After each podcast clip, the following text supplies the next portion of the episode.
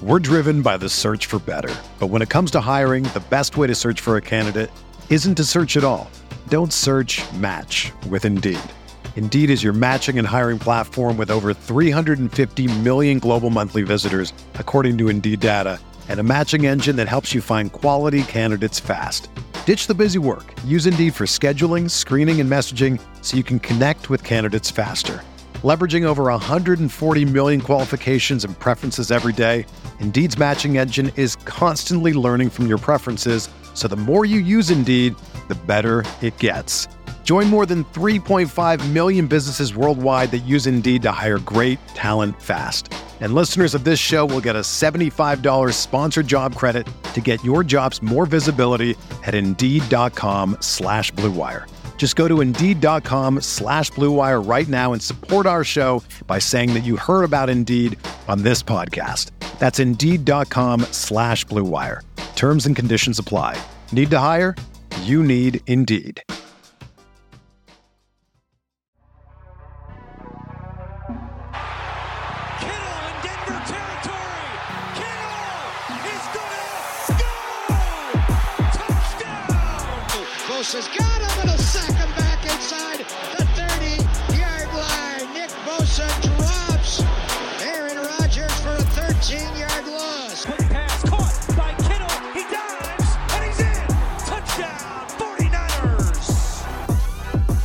Going on, everybody? Welcome to Striking Gold, your 49ers podcast on the Blue Wire Network.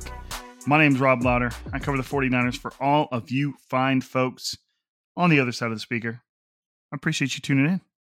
Thank you for being here. Thank you for dropping by. Thank you for sharing some of your hard earned time with me and the rest of the Striking Gold fam. This episode, as always, is brought to you by Prize Picks. Daily fantasy sports. Get up in it. Prizepicks.com slash gold. Promo code gold. Do it. Do it. Do it. Do it. Today we're going to talk about uh, kind of just a general conglomerate, a general gathering, a general collection of 49ers news and developments throughout the week as they prepare for their second to last regular season game against the Washington Commanders. Anybody that's ever listened to Striking Gold knows what I'm thinking right now. Please, Commander. It's all about Galaxy Quest, one of the greatest comedies ever made. If you haven't seen it, you need to see it. It's pretty incredible. Galaxy Quest. Tim Allen, Sigourney Weaver, uh, Alan Rickman, list goes on. I mean, just the cast in and of itself is pretty, pretty incredible. Let's go see. I'm also pulling up here what the Commanders did. Man, the Commanders and Jets last week decided to just have themselves a game, huh? That's interesting. The Commanders lost to the Jets. That tells you where they are. That tells you where they are. Um, all right. So let's get into it. First thing we're going to start off is the same thing we typically start off with. One, I'm going to apologize. I'm I'm in the same place I was at last podcast. You know, we we are in the midst of uh, of developing, cultivating, and raising a one week old baby. Uh, Robert Newton the sixth turned one week old on Sunday at 11:44 p.m. I should post some some silly Instagram post with like a chalkboard and one week old and the baby's like it's like laying on a blanket next to it. You know what I mean? Some of those pregnancy posts, man, are just uh, there's something else. There's something else.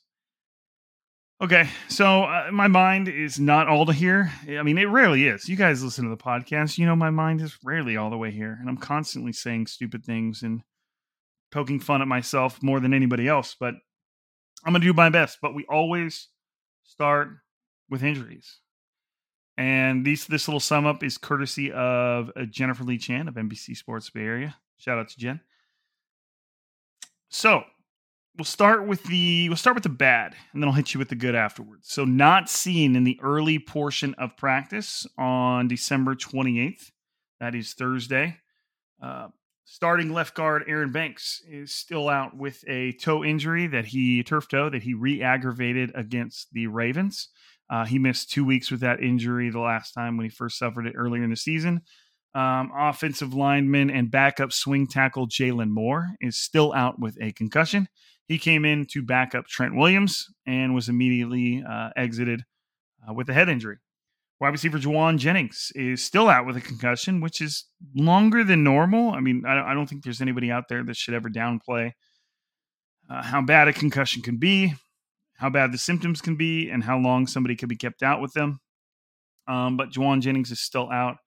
Uh, and if and obviously he's the 49ers kind of wide receiver wide receiver three option in relation to that. Um, third round rookie Danny Gray's practice window was opened. So maybe he gets he gets activated and put back into the mix this week. I can't really say that he has anything he or the 49ers have anything to show for his third round draft status yet. Uh, we'll see. We'll see a lot of speed, definitely something useful to the offense, but uh, sometimes it just doesn't materialize. I'm not making that call yet. There's obviously not a lot of a lot of opportunity in the 49ers offense behind Deebo Samuel, Brandon Aiyuk, George Kittle, and even Christian McCaffrey's catching a lot of passes. So we'll see. Uh, we'll see if anything develops from the activation of Danny Gray behind Jauan Jennings. Uh, defensive lineman Arik Armstead is still out with a foot uh, and knee injuries. Big one there. Kyle Shanahan kind of said they, you know, they he was reluctant to label it serious, but it's, it's kind of a reoccurring thing based off previous injuries and just kind of reading the tea leaves. I'm, I'm not sure when the 49ers expect to get Armstead back. Backup tight end Ross Dwelley is still out with an ankle, and starting rookie safety Ji'Ayir Brown um, was seen working with trainers on the side field. Uh, he's out with a knee injury. Kyle Shanahan said it might be serious. It's something that they're evaluating. And uh, and that's a big blow because obviously the 49ers already lost safety Talanoa Hufanga to a torn ACL, right? I'm, I'm, I, I get my season ending injuries mixed up. And that's not really a joke. I just uh, get them mixed up from time to time. And Ji'Ayir Brown was coming in to replace him. Had has had has had his it had had his had had his so you can see where the confusion and the lack of uh, basic grasp of the English language was coming from. Had had his uh, ups and downs, and um, Logan veteran safety Logan Ryan is apparently per defensive coordinator Stu, Steve Wilks stepping in uh, to replace Ji'Ayir Brown, which is great in terms of a knowledge and a veteran experience in big games. Uh, not great in terms of just being, uh, you know, a, a, veteran on the on the back end of his career, but we'll see uh, he might be able to contribute. So again, that was the bad no- bad news. Those are all the players that currently aren't practicing or per Jen weren't seen in the early portion of practice. Back in the mix, so we're back in the good things. Right up top, the uh, as good as it can get. Left tackle Trent Williams back at practice. Said it was a minor groin injury. Should be good to go. Uh, defensive lineman J- Javon Hargrave still practicing. Wide receiver Deebo Samuel uh, was limited with a neck injury yesterday. He's out at practice. Uh, linebacker Oren Burks, he's back out there. Cornerback Ambry Thomas, he's out there. He was uh, out with a hamstring hamstring injury, and running back Elijah Mitchell is also out there. So the 49ers have their fair share of injuries, fair share of impact injuries, fair share of starters. Um, but that is a good list of people that are back at practice. Trent Williams, Javon Hargrave, Deebo Samuel, Oren Burks, Ambry Thomas, and Elijah Mitchell. So that's the those are the injuries to start and as you know, I mean, kind of from here on out, from here forward, it's basically a, it should be, and it probably has been, especially with the Ravens matchup. Um, it should be playoff atmosphere for the 49ers from here on out. They are in uh, must-win mode. Now, obviously, they can they can lose one of these next two games and still be in the playoffs, but the odds are very good that if they've lost one of the next two games, they have also lost their first seed, and uh, which would give them a first round bye in the playoffs. So from here on out, the 49ers are in playoff mode. The next two weeks are it. I mean, the next two weeks will define, could define kind of what their playoff run looks like and just how far they have to go or where they have to travel in order to get to the big game. Um, good time to look at playoff picture. So right now, the 49ers are the first seed at 11 and 4. The Eagles and the Lions are both at 11 4 as well but the 49ers hold the tiebreaker. They have a hold they hold a head-to-head tiebreaker against the Eagles, and then they hold a conference tiebreaker, conference record. 49ers are 9 and 1, Lions are 7 and 3 uh, against the Lions. So that those two tiebreakers are what are holding the Eagles and Lions at bay and keeping the 49ers in the number 1 seed. if they were to lose another, if they were to lose a game and neither of those other two games, uh, other two teams lose a game, then the 49ers, I believe, if I'm looking at this right, will drop down to the fifth seed, which would likely put them with the same record as the Dallas Cowboys. The 49ers, again, holding a head to head tiebreaker against the Cowboys. That would put the 49 the 49ers would go from the first to the fifth seed. Um, and I believe currently that would slate them to play uh, the Tampa Bay Buccaneers in the first round of the playoffs, which would also, if I'm reading this right, be an away game because the Buccaneers leading their division would be the fourth seed. Worst record, worse everything, but they would be the fourth seed. And as such, the 49ers, as the fifth seed, would need to travel to uh, to the Buccaneers for the first round of the playoffs. And then likely after that, every game, every playoff game would would likely be an away game because I mean you don't have, hold a lot of sway as the fifth seed. You know, you could play uh, a sixth seed. You know, if you played the sixth seed, then that would be a game that was at Levi Stadium. And that shows you right there just how important it is that the 49ers hold on to that number one seed because if they don't, not only do they lose that first round bye, but they lose the likelihood of hosting any playoff matches at Levi Stadium which is why I'm I'm basically saying it's it's playoff atmosphere from here on out, and they get to start this run against a, a horrible Commanders team by all intents and purposes, a very not good Commanders team. And if you look at their last few weeks, uh, they lost to the Jets 28 to 30. They lost to the Rams 20 to 28. They lost to the Dolphins 15 to 45. They lost to the Cowboys 10 to 45. They lost to the Giants 19 to 31. They lost to the Seahawks 26 to 29. They beat the Patriots 20 to 17 and then their last respectable, highly respectable game was that 31-38. It was a loss, but it was against the Eagles and they gave them a run for their money. So, a Commanders team that is not good but also has nothing to lose. I will also also offer a shout out to uh, to Terry McLaurin, excellent excellent receiver. Uh, was one of my fantasy keepers for a couple of years. I just enjoyed watching him play. That was an absolute treat. And then after the uh, Commanders, you have a classic Week 18 matchup. It's Week 18, right? Yeah, yeah, yeah. 17 and a bye. Got it. Calm down, Rob. Classic Week 18 matchup against the Rams. And the Rams, like I've said multiple times in a row, are playing a great brand of football. Uh, and Matthew Stafford is playing a very good brand of football. I'm going to look up his stats real quick. It's me typing on the computer. How is Stafford playing right now? Right now, Stafford's completing 62% of his passes, 23 touchdowns, nine interceptions. 3,700 yards. Yeah, he's playing well. He's playing well. And so is the rest of that Rams team. So uh, that's going to be a huge matchup for the 49ers, and it's coming. But you can't, guys, you can't overlook the commanders, okay? NFL is a week to week business. You can't overlook the commanders. I, I, I always laugh like if I were to make a tweet about the Rams and how good they are and the 49ers, it's a big game for the 49ers somebody would inevitably reply to that saying, "Oh yeah, but we can't we can't overlook the we can't overlook the Commanders." And I'd be like, "Well, I mean, I can. I'm not on the team. I can overlook anybody. I can t- start talking about Week 18 in Week One." And I don't think my overlooking the uh, the Commanders is really going to uh, impact the 49ers at all. I really don't. But you always have those replies. No, we can't. We can't overlook them, man. We we got to go week. We can't overlook them. You're like, hey man, I'm not in the locker room. I'm I'm not walking around the lockers uh, telling telling the players that they should probably overlook the commanders. So you're good. You're good. Everything's going to be okay.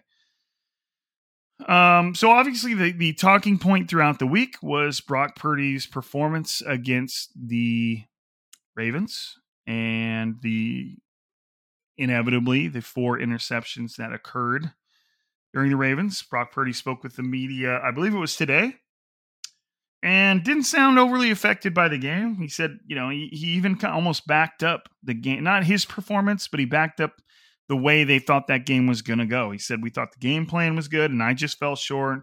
Uh, plays were there, I just didn't execute them.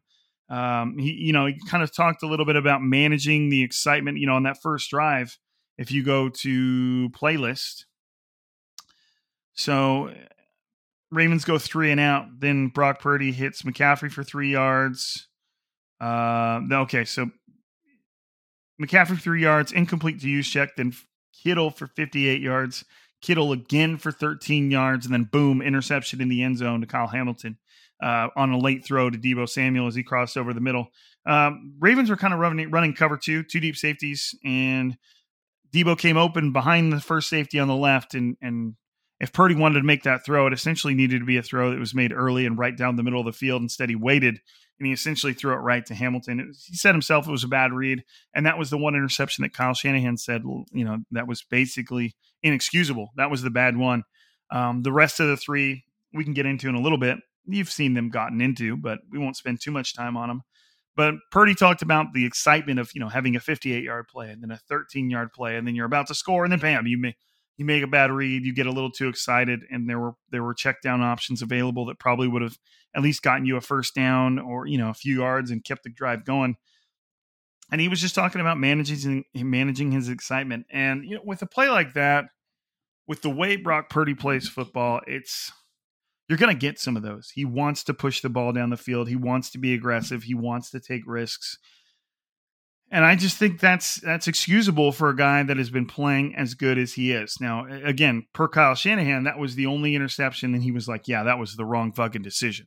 And Purdy knows that. Shanahan knows that. We know that. It was easy to see. But again, I would rather have a quarterback that took chances and was aggressive with the football and pushed it down the field. That's why Purdy, you know, leads the league in air yards per attempt. He's throwing the ball down the field. Inevitably, you're going to get mistakes especially for a young quarterback. So nothing that, that really should have set the world on fire as it might have. Uh, Purdy did say that, uh, he, again, he was confident in the game plan. He felt like the, the 49ers offense was going to do what it needed to do to beat the Ravens. And some of the numbers speak to that. If you go look at the, at the, you, you ignore the score, you just went and looked at some of the base numbers of the 49ers versus Ravens. Um, the Ravens had 23 first downs, the 49ers had 21. So toe to toe there. The Ravens are only three, four of 11 on third down. The 49ers are six of 14. Uh, so, I mean, not much better, but a little better. Semi, semi respectable, not quite at that 50% threshold. Total yards for the Ravens, 343, 49ers, 429. Average gain per play, Ravens 5.4, 49ers 6.3. They out uh, out rushed the Ravens. They out threw the Ravens. They out penaltied the Ravens. That's not exactly a good thing. And then, you know, the number that basically defined the entire game was the Ravens had zero turnovers and the 49ers had five. And that's what changes the game right there. And, you know, you, you just can't. Kyle Shanahan basically pointed to those two stats. You know, when you have five turnovers and 10 penalties for 100 yards, you shouldn't expect to win a football game. And that ultimately, obviously, made the difference. And uh, you, you think about the game; it was only a 14 point game. It was only a two score game. If if just even a couple of those turnovers get batted down rather than into the air, then you're probably talking about a completely different game that the 49ers win, um, or it comes down to the wire and, and no one's really getting, for lack of a better word, crucified for for their performance, uh, kind of as Purdy is. And then if you go back and you you know if you go back and look at those and look at that game, you know, and look at what the 49ers did, there were they the 49ers averaged 6.7 yards a carry on the ground. Purdy averaged 8 yards per attempt. He still managed to throw for 255 yards. He was making big plays. Everything about that game looked like the 49ers we've come accustomed to, except that it was against one of the best defenses in the NFL. Now, from my first point is the 49ers were moving the ball against the Ravens. Every every I mean Kittle uh, seven catches for 126 yards. Kittle had a, essentially 100 yards before the end of half. Aiyuk, six catches, 113 yards. Uh, Deebo Samuel four catches, 47 yards. I don't know how he has four catches on 12 targets. That's weird. That's a lot of unaccounted for targets, but the 49ers threw for 336 yards in the air. Sam Darnold managed to score an interception of his own. So they were moving the ball. They were running it well. They were throwing it well. Obviously, the one massive asterisk to that were, were Purdy's turnovers. He made some mistakes. He got a little ahead of himself, and he also got a little unlucky. Uh, Guy Haberman, I think it was on KBR, KNBR, mentioned that Purdy had 11 throws that went for 10 yards or more. Like he was dealing. And then everything kind of caught up to him, and it, it reminded me of I don't know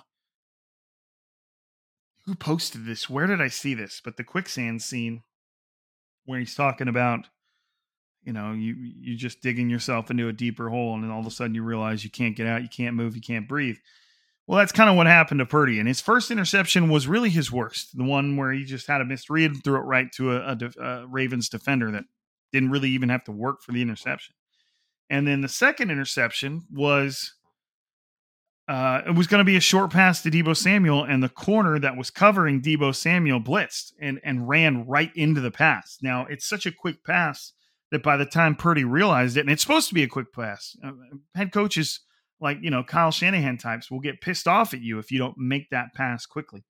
And he made that pass, and by the time the ball was out of his hands, that corner was already blitzing, and all he did was put his hands up and bat it into another defender, and that was it. So that is just shit luck. The third interception was I kind of figure it's somewhere in the middle of being shitty luck and stupid decision making where he scrambled around. He and again he acted pretty acted like he had some sort of free play. There were flags on the ground, but they were all on the offense. And Purdy scrambled around and then threw it to Kittle, who was coming back to him, but there was a defender right next to Kittle coming back to Purdy as well. And they both kind of impacted the ball at the same time. Again, doesn't fall down, flies into the air and right into the hands of a defender. So that's two passes that un that you see way more commonly get batted down or into the ground than you do into the air for someone else to intercept. So some shitty luck, some questionable decisions in there, and then the fourth pick, which you know, four interceptions is four interceptions. At that point, it's a it's just a bad game. But Colton McKivitz got beat again and uh, got pretty hurt or hit right as he threw the ball again. Um, 49ers are their first draft pick this year is not a uh, an offensive tackle. And I don't know what they're doing, but so that fourth pick was on McKivitz, and, and those those Purdy's four interceptions, and one of them was egregious. One of them was was on its way to egregious. I thought that scramble interception was just eh, a little little shaky on the decision making, and then two of them were just straight up unlucky and not his problem. And let's say if those two interceptions that were more unlucky than his fault just get batted down, then you're probably looking for, you know, the Ravens are scoring probably at least one or two less touchdowns or probably scoring. You know what I mean? I don't want to get into this multiverse of madness shit. It, it just wasn't as bad as it looked upon second review. You know, the game, it was 16 to 12 at halftime. And then you had that third quarter that just got out of hand. The 49ers went punt, interception, punt, while the Ravens went touchdown, touchdown, field goal. And two of the both of those touchdowns were from the 49ers side of the field. So it just really snowballed out of control. Uh, the four, Brock Purdy said it. Other 49ers have said it. Other people have said it. I don't think I think the 49ers would have a little bit of confidence if they had to meet the Ravens again.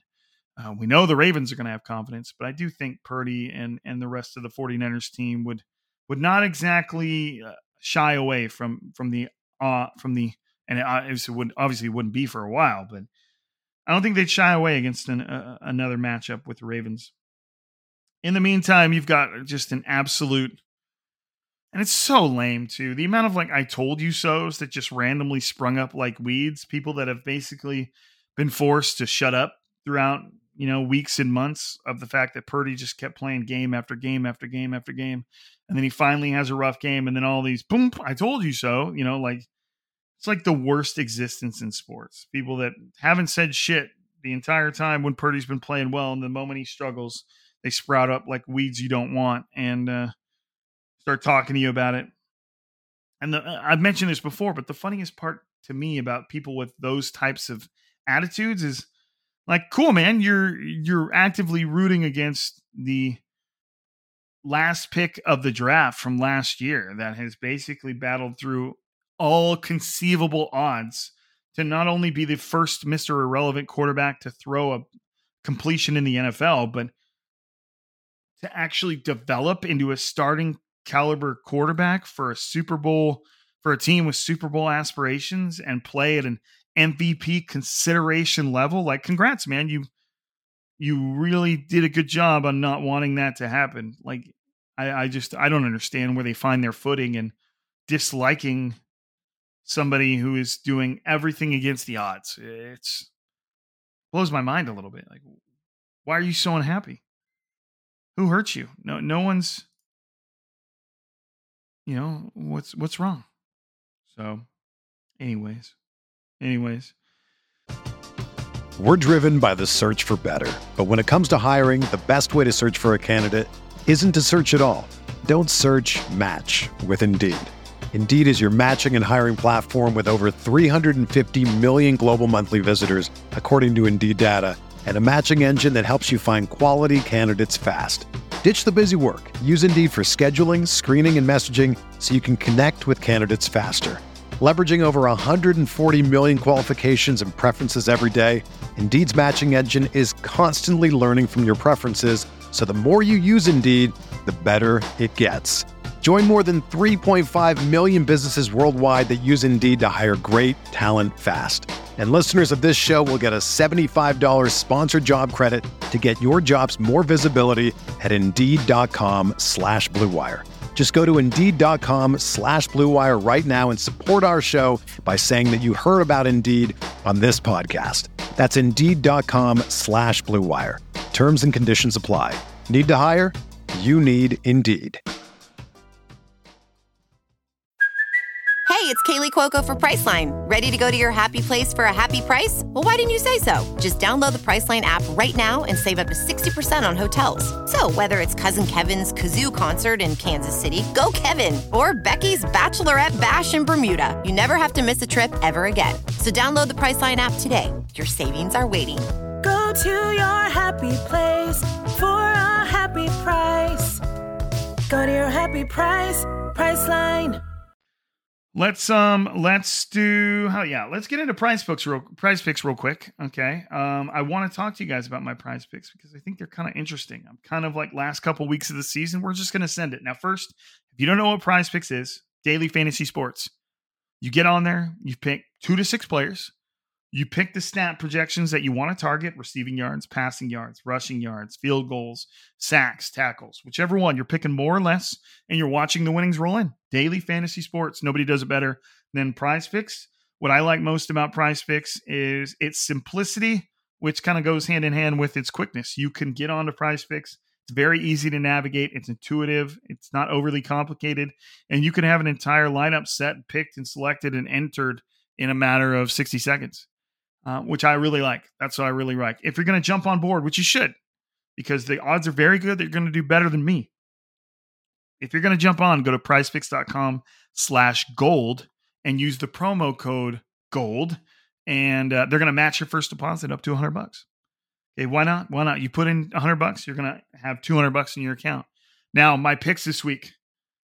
We'll get into Washington. We'll get into the Commanders. Defense, not good. So here's what I'm doing. I'm going Brandon Aiyuk to have more than 66 receiving yards. I'm going Brock Purdy to have more than 256 passing yards. I'm going Christian McCaffrey to have more than 87 rushing yards.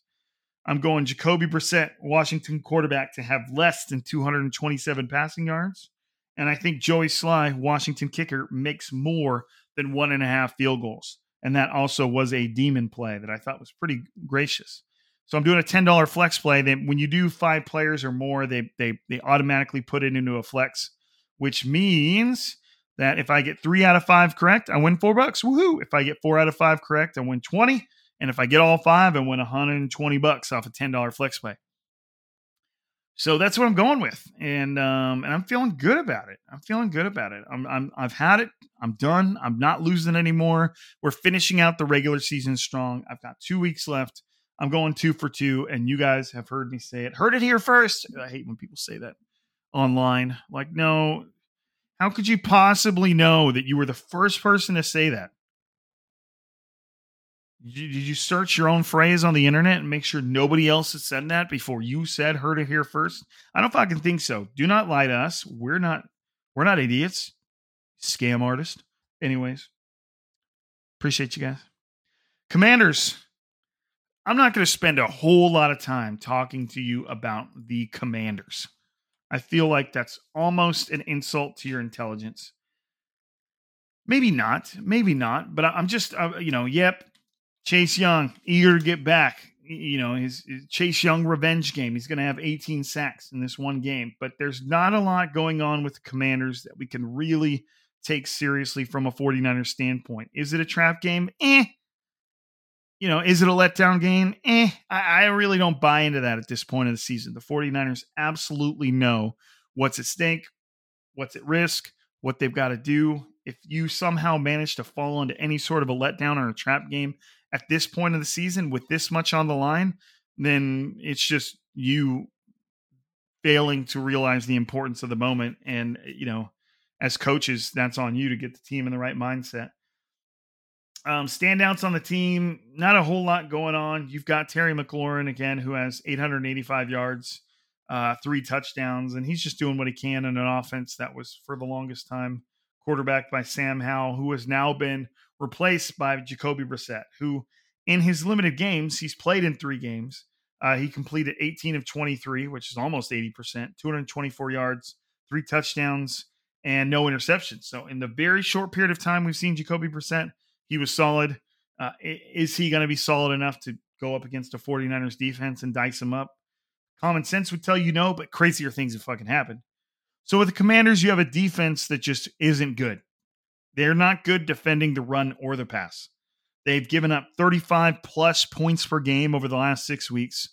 They've, they're the most points allowed in the NFL, the most yards, the most yards per game. They're giving up 4.5 yards per carry on the ground. They're worst in the NFL in passing touchdowns allowed. They're among the worst in interceptions. Uh, they're bottom 10 in points per game, yards, rushing yards. Uh, they're primarily a passing team, too, and that's probably because they're playing from both behind the sticks and behind the scoreboard the vast majority of the time. And that right there, knowing that about the Commanders defense is why I went so heavy on Prize Picks for Brandon Aiyuk, for Purdy, for McCaffrey. I think the 49ers offense is just going to be a little pissed off about how that game went against the Ravens.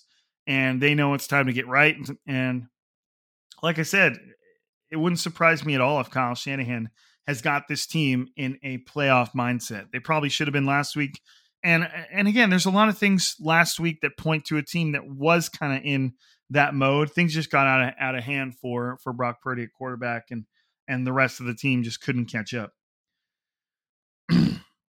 so, in the end, you've got a team that's not good, competing for one of the top draft picks in the NFL. Uh, they in no way should pose any sort of a threat or challenge to the 49ers uh, yeah, the 49ers do have to travel pretty much across the country. You know, it is an early time slot game. Things can get weird. Weirder things have happened, but a lot of times the things you think are weird end up not being weird. And the team that should kick ass does kiss, kick ass.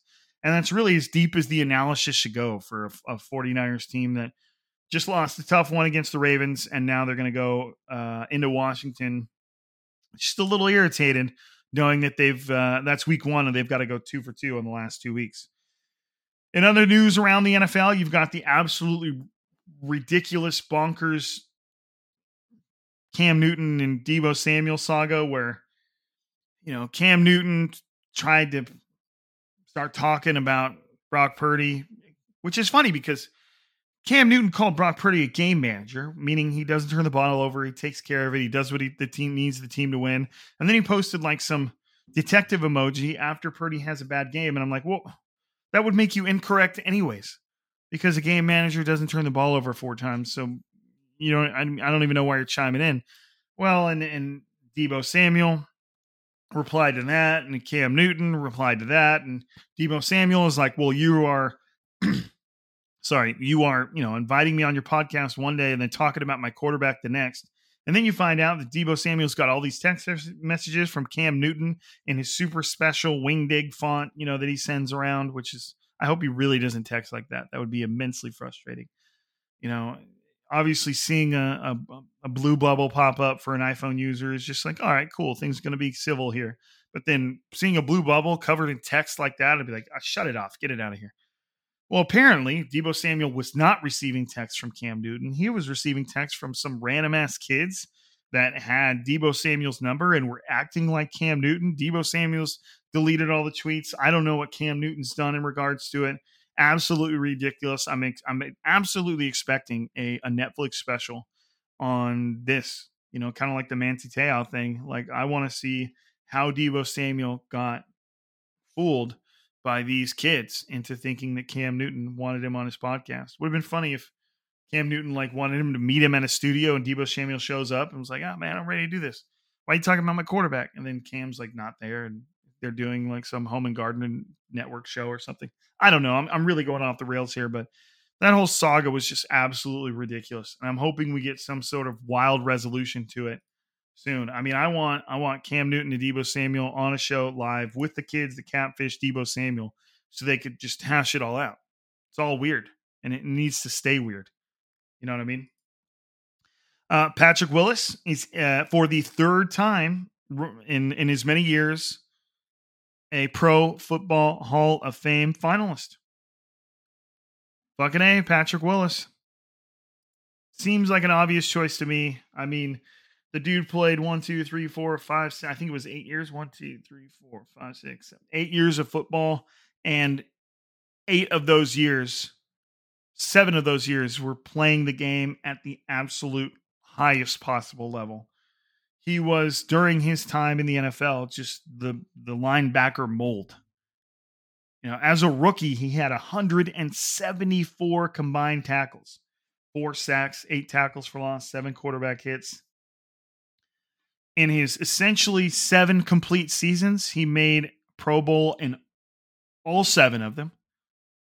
Of those seven full seasons, he was a five time All Pro. He was named to the Hall of Fame All 2010 team. AP Defensive Rookie of the Year when he first showed up. Pro Football Writers of America Defensive Rookie of the Year. There's an accolade. Just in, I mean, damn. Like it feels like this is the one. There's not a whole lot of ifs, ands, or buts about it. You know, you're talking about somebody that played the linebacker position at the highest level year in and year out for seven years. I don't care how short his career was. The guy decided to walk away before his body fell apart on him, and that's respectable to me. That shouldn't devalue what he did when he was in the league. You know, Patrick Willis was kind of like this unique blend of being an old school between the tackle linebacker. I mean, he was 6'4, 242 pounds. Just an absolute tank. But he still had the athleticism to make an impact in the passing game. You know, I mean, in two of his seasons, he had over 10 pass breakups. I mean, those are good numbers for a corner. Three interceptions one year, two in the next, eight total interceptions in his career. 53 pass breakups in, in seven years. I mean, the dude was, he was like a weird blend of what we expected linebackers to do then and what we expect them to do now. You know, I think, I think somebody asked me recently, like in their prime, would you pick Patrick Willis or Fred Warner? And I said, it depends on when you're asking, because if you're asking me right now, I'd probably pick Fred Warner because he is the spawn of Patrick Willis and what it takes to be a modern linebacker in the NFL. But there was there was nothing like Patrick Willis in his time, man. Just an absolute unit a tank on the field, especially when you had him and NaVorro Bowman next to each other, 52, 53.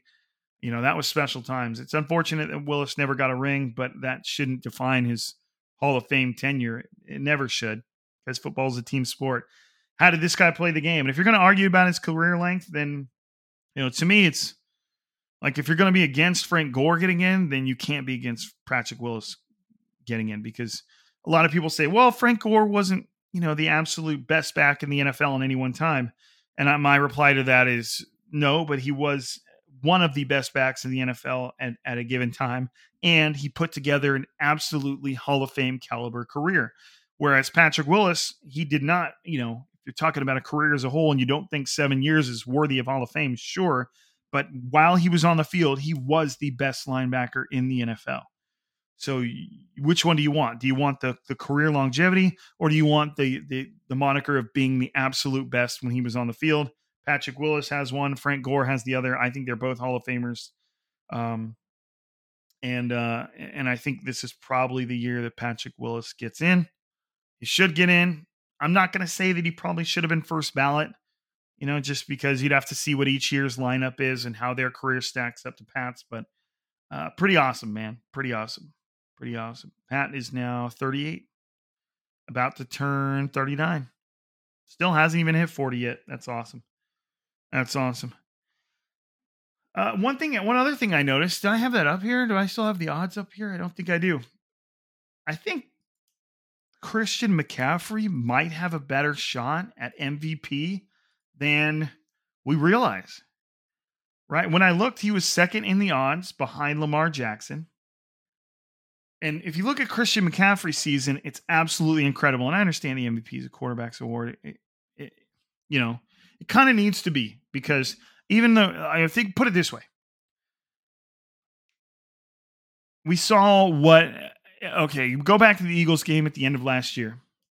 We saw what that game looked like without Brock Purdy. It was bad. It was horrible. It was unwatchable. That shows you the value of a quarterback, especially on a great team.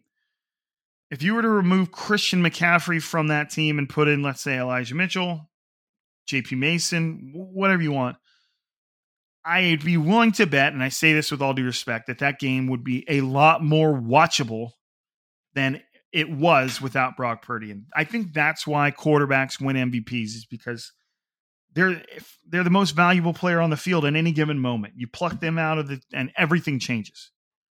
You know what I mean? So it, it's not like a slight towards Christian McCaffrey or anything. It's just saying the value of a quarterback could never be understated. And I think that's why it's a quarterback award. And it doesn't have to be, but it almost always is. But my point being was is McCaffrey is now second, has the second best odds to win the MVP. And Lamar Jackson, although he looked very good against the 49ers, and that's worth a lot, his season hasn't been that great. You know, Purdy's season was quite a bit better in terms of the numbers and the way it looked. But, you know, maybe uh, Hall of Fame voters excuse me, uh, MVP voters are looking at that like, okay, so we could pick Lamar, who's already won MVP and, and had a decent season, or we can use this year as an opportunity to finally give the award to somebody else because no quarterback has really risen completely above the crop and taken it. Now, if they give it to Lamar Jackson, I wouldn't bat an eye. I wouldn't be surprised at all. I mean, I think that especially after his performance against the 49ers, then he's earned strong consideration, no doubt. But with McCaffrey having just an unbelievable season, maybe maybe he garners more Hall of Fame votes than we think he will because I keep saying Hall of Fame, but I mean MVP. Because technically he's having a, a much more impressive season than Lamar Jackson. Um, I mean, again, just to go through the stats, the accolades 258 carries for essentially 1,400 yards and 14 touchdowns. That's 5.4 yards per carry.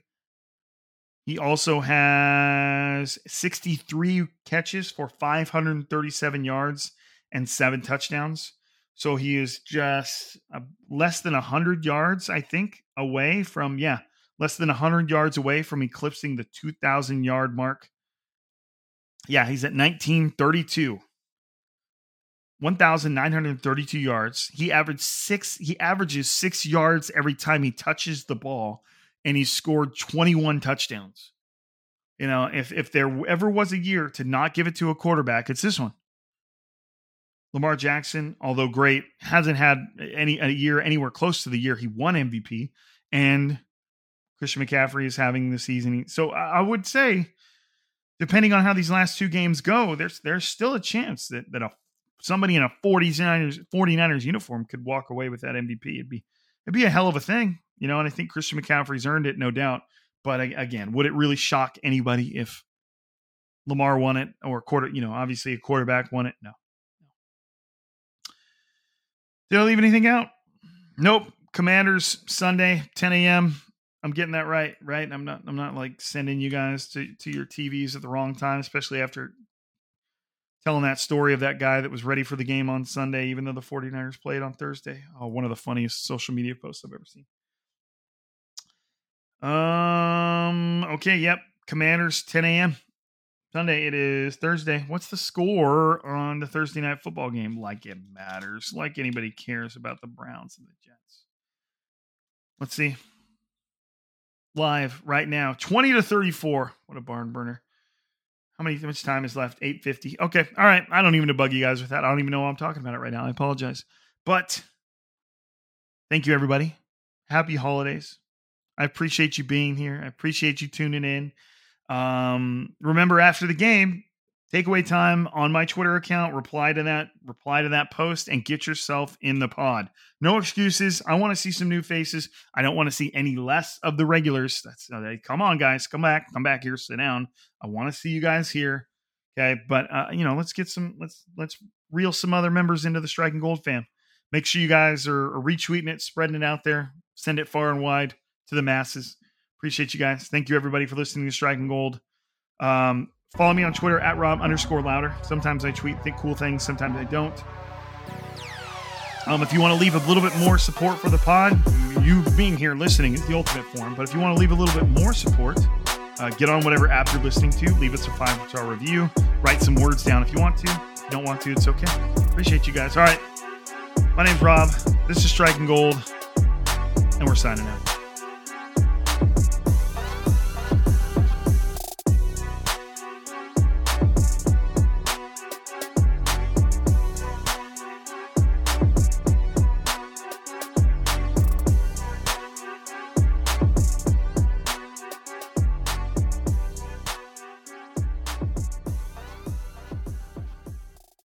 It's happening daily. We're being conned by the institutions we used to trust. The mainstream media is distracting us with meaningless headlines instead of focusing on the harsh realities facing American families. Time is short before something big happens, and that's why so many folks are preparing. They're becoming self reliant by investing in emergency food storage from My Patriot Supply. Go to mypatriotsupply.com and secure four week emergency food kits for each member of your family. Each kit contains tasty breakfasts, lunches, and dinners, averaging over 2,000 calories per day. Save $50 on each four week food kit you purchase, plus get free shipping on Ready Hour four week emergency food kits. You're not ready if it's not Ready Hour foods. At My Patriot Supply, you can also get solar power generators, water filtration units, heirloom seeds, and survival gear. Order by 3 p.m., and your unmarked boxes ship the same day. Shop MyPatriotSupply.com today mypatriotsupply.com.